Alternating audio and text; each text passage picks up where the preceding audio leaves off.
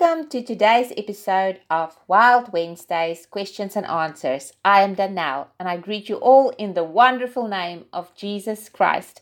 We've got a full program for you guys today. It's quite a mouthful, and we are going to look at um, whether the living can communicate with the dead by either mediums or, um, for example, a Ouija board. Now, let's see what the Bible has to say about this.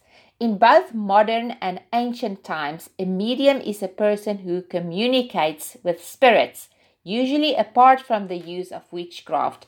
A medium is literally an intermediary between the spirit world and ours. The Bible condemns the practice of mediumship and attempting to speak to the dead through seances or other means is expressly forbidden. Sometimes mediums are called channelers, as they allegedly channel communication from the dead to the living. A medium might only communicate with one or more specific spirits, called familiars or familiar spirits, or the communication may be spread across many different spirits. The messages may come audibly, visually, or through physical sensations. Modern mediums distinguish themselves from physics or uh, from psychics who only read the energies of a person or place and do not communicate with actual spirits. The term psychic medium can confuse the issue. Also, a medium is not necessarily a witch, wizard, sorcerer, or necromancer, since mediums believe that their communication with the spirit world is an inherent ability. The fictional character, character Cole Sear in the movie The Sixth Sense would be considered a medium. Mediums are re- referenced in several passages of the Old Testament. In Leviticus 20, mediums are condemned along with spiritists.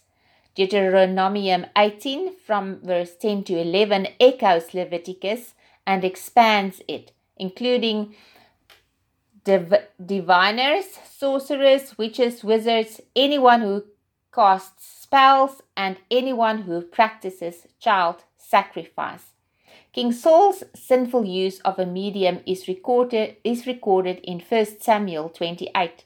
The prophet Samuel was dead, and King Saul was frustrated that God had ceased telling him what to do through prophets, or dreams. So the king, in direct violation of God's law and his own pre- uh, previous command, told his men to find a medium who could communicate with Samuel. You can read about this in 1 Samuel 28. The me- this medium conjured Samuel, and Saul communicated with the dead prophet. Theologians discuss whether this conjuring was a physical reappearance of Samuel or merely an image of him. There is also some question whether or not the medium actually meant to conjure Samuel, as she seems to have been the most surprised at his appearance. At his appearance. When the woman saw Samuel, she cried out at the top of her voice. Perhaps she was a fraud who did not expect to actually see a spirit, or perhaps she was expecting to communicate with her familiar and not with Samuel di- directly. Either way, God seems to have allowed Samuel's conjuring in order to drive home his point to Saul. The prophet's message to Saul was one of doom, and he died the next day. Now, um, First Chronicles 10 from verse 13 to 14 reveals that Saul's interaction with the medium was an important part of why he was dethroned and his destiny cut short. We must remember that um, this woman was totally used to using her um, familiar spirits whenever she tricked people into telling them what they wanted to hear. Of course, this was all um, just a trick to get money from the people. Now, God would never allow a saint um, or a prophet or any person who died righteously who are now in paradise um, and in the Old Testament in Abram's bosom, um, to be snatched away from his place of safety by either an, just a, a living person or a demon or Satan himself. God would never allow that. So that is impossible. We will go and look at that specific scripture a little bit later. But so we can't reach the dead. And so whomever um, these mediums call up is either then than a demon or a familiar spirit, which is also demonic. Um, but God allowed um, Samuel to appear to Saul because this was part of God's final judgment on Saul because of his dis- because of his um, disobedience towards God. Okay, in the New Testament, sorcery and other associated practices are considered inappropriate sinful activities for any Christian. You can go read Acts 8, verse 9, and um, Acts 19, from verse 19. Since the primary purpose of these activities is to communicate with spirits, it is correct to include uh, mediums in these New Testament warnings. It should be noted that the spirit a medium conjures is not the spirit of a deceased pe- deceased person. The case of Samuel speaking to Saul was a rare exception, like I've just explained to you. Jesus' story of the rich man and Lazarus in Luke 16 gives strong evidence that once a person is dead, his soul remains in either heaven or hell. Thus, the spirit who communicate with mediums are lying spirits. See First King, Kings 22, who deceive people into believing their lost loved ones are communicating to them. When grieving parents seek out a medium to put them in touch with their dead child, they don't realize the spirit who speaks to them is actually a demon pretending to be their child. Any involvement with such practices, including asking mediums for guidance, is strong, strongly warned against in the Bible. Now, we can see it's wrong to use a medium, but should a Christian play with Ouija boards? Now, the modern Ouija board was created in the late 1800s as interest in spiritualism grew. A Ouija board, also called a spirit board or talking board, is simply a game board that has the alphabet, numer- numerals, and yes and no printed on its face. A planchette or Pointer is used to spell out words and answer simple questions. Supposedly, the Ouija board named itself. When asked what the uh, makers should call it, the board spelled out O U I J A, which the board then interpreted to mean good luck. Many people see Ouija boards as harmless entertainment. Others believe Ouija boards are magic tools, portals to other dimensions, or um, divining oracles that allow spirits of the dead to communicate with the living. They are often considered to be communications, communication gateways to those who have passed over and those who sit around a Ouija board are practicing in a seance.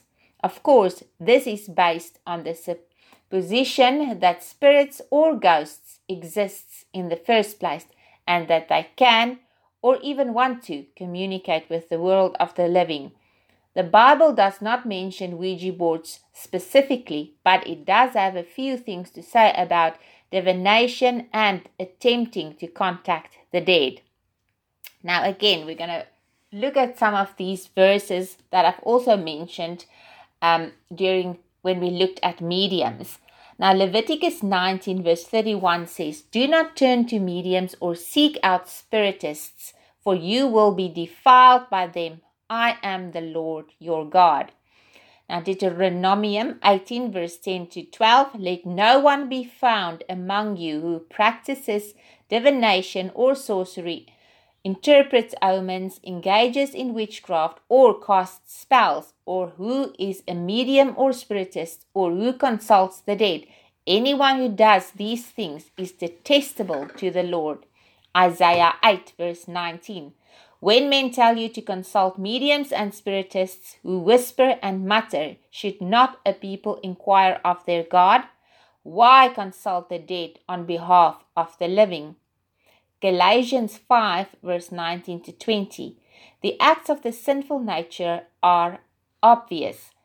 It is sexual immorality, impurity, and debauchery, idolatry, and witchcraft. I warn you as I did before, that those who live like this will not inherit the kingdom of God. It is very serious. Occultists will insist that the Ouija board boards work by allowing spirits to move the pointer in answers to queries. Scientists have yet to prove that the pointer is moved by anything other than the living people touching the pointer. In fact, Spirits of the dead seem to get extremely confused when participants are blindfolded, at which point the Ouija board suddenly ceases to work correctly. Playing with the Ouija board is engaging in occultism and definitely not an option for a Christian. Seeking wisdom apart from God, especially when it involves calling up familiar spirits or the spirits of the departed is clearly forbidden in the Bible. No matter how innocent Ouija boards may seem, playing with Ouija boards can be an opening for demons to invade our hearts and minds. Satan is a liar. You can read about John 8, verse 44, and he masquerades as an angel of light. 2 Corinthians 11. The enemy of our souls has fooled many people into thinking they are communicating with spirits of friends or family members when in fact they are in contact with demons. Playing with Ouija boards should be avoided as one should avoid a physical threat. Your enemy, the devil, prowls around like a roaring lion looking for someone to devour. 1 Peter 5, verse 8 The scriptural example for dealing with items that pertain to the occult, like, for instance, books, music, jewelry, occult games, Ouija boards, and other occult objects, is to confess involvement with them as sin and burn the items. Um, see Acts 19, verse 18 to 19. I want to read to you the verse that I spoke about earlier, which tells us uh, why it is impossible for the living to communicate with the dead. Now, when we go to um, Luke 16, verse uh, from verse 18 um, to verse 31, we're actually, um, yeah, we'll read um, from verse 19. And um, there was a rich man who was clothed in purple and fine linen, and who feasted sumptuously every day and at his gate was laid a poor man named Lazarus, covered with sores, who desired to be fed with what fell from the rich man's table. Moreover, even the dogs came and licked his sores. The poor man died and was carried by the angels to Abraham's side. Now, this is Abraham's bosom. Now, um, the place of the dead is called Hades, and it is um, divided into two compartments um, Sheol, where the unrighteous go, and then um, Abraham's bosom is where the righteous went. But after Christ died, um, it is now called um, paradise, and then Sheol still for um, for the unrighteous. Okay, so the rich man also died and was buried, and in Hades, being in torment, he lifted up his eyes and saw Abraham far off and Lazarus at his side. And he called out, Father Abraham, have, me- have mercy on me, and sent Lazarus to dip the end of his finger in water and cool my tongue, for I am in anguish in this flame. But Abraham said, Child, remember that you in your lifetime received your good things, and Lazarus in like manner bad things, but now he is comforted here, and you are in anguish. And besides all this, between us and you, a great chasm has been fixed, in order that those who would pass from here to you may not be able, and none may cross from there to us. And he said, Then I beg you, Father, to send him to my father's house. So you see, you can't cross that chasm because it is placed there specifically for so that the because God knew one spirit could come and cross what is the whole point of putting them in there in the first place so now you are totally just being fooled by um, Satan and his demons, and there you are not communicating with a dead relative. I hope you guys enjoyed this episode. Till we speak next week. Shalom.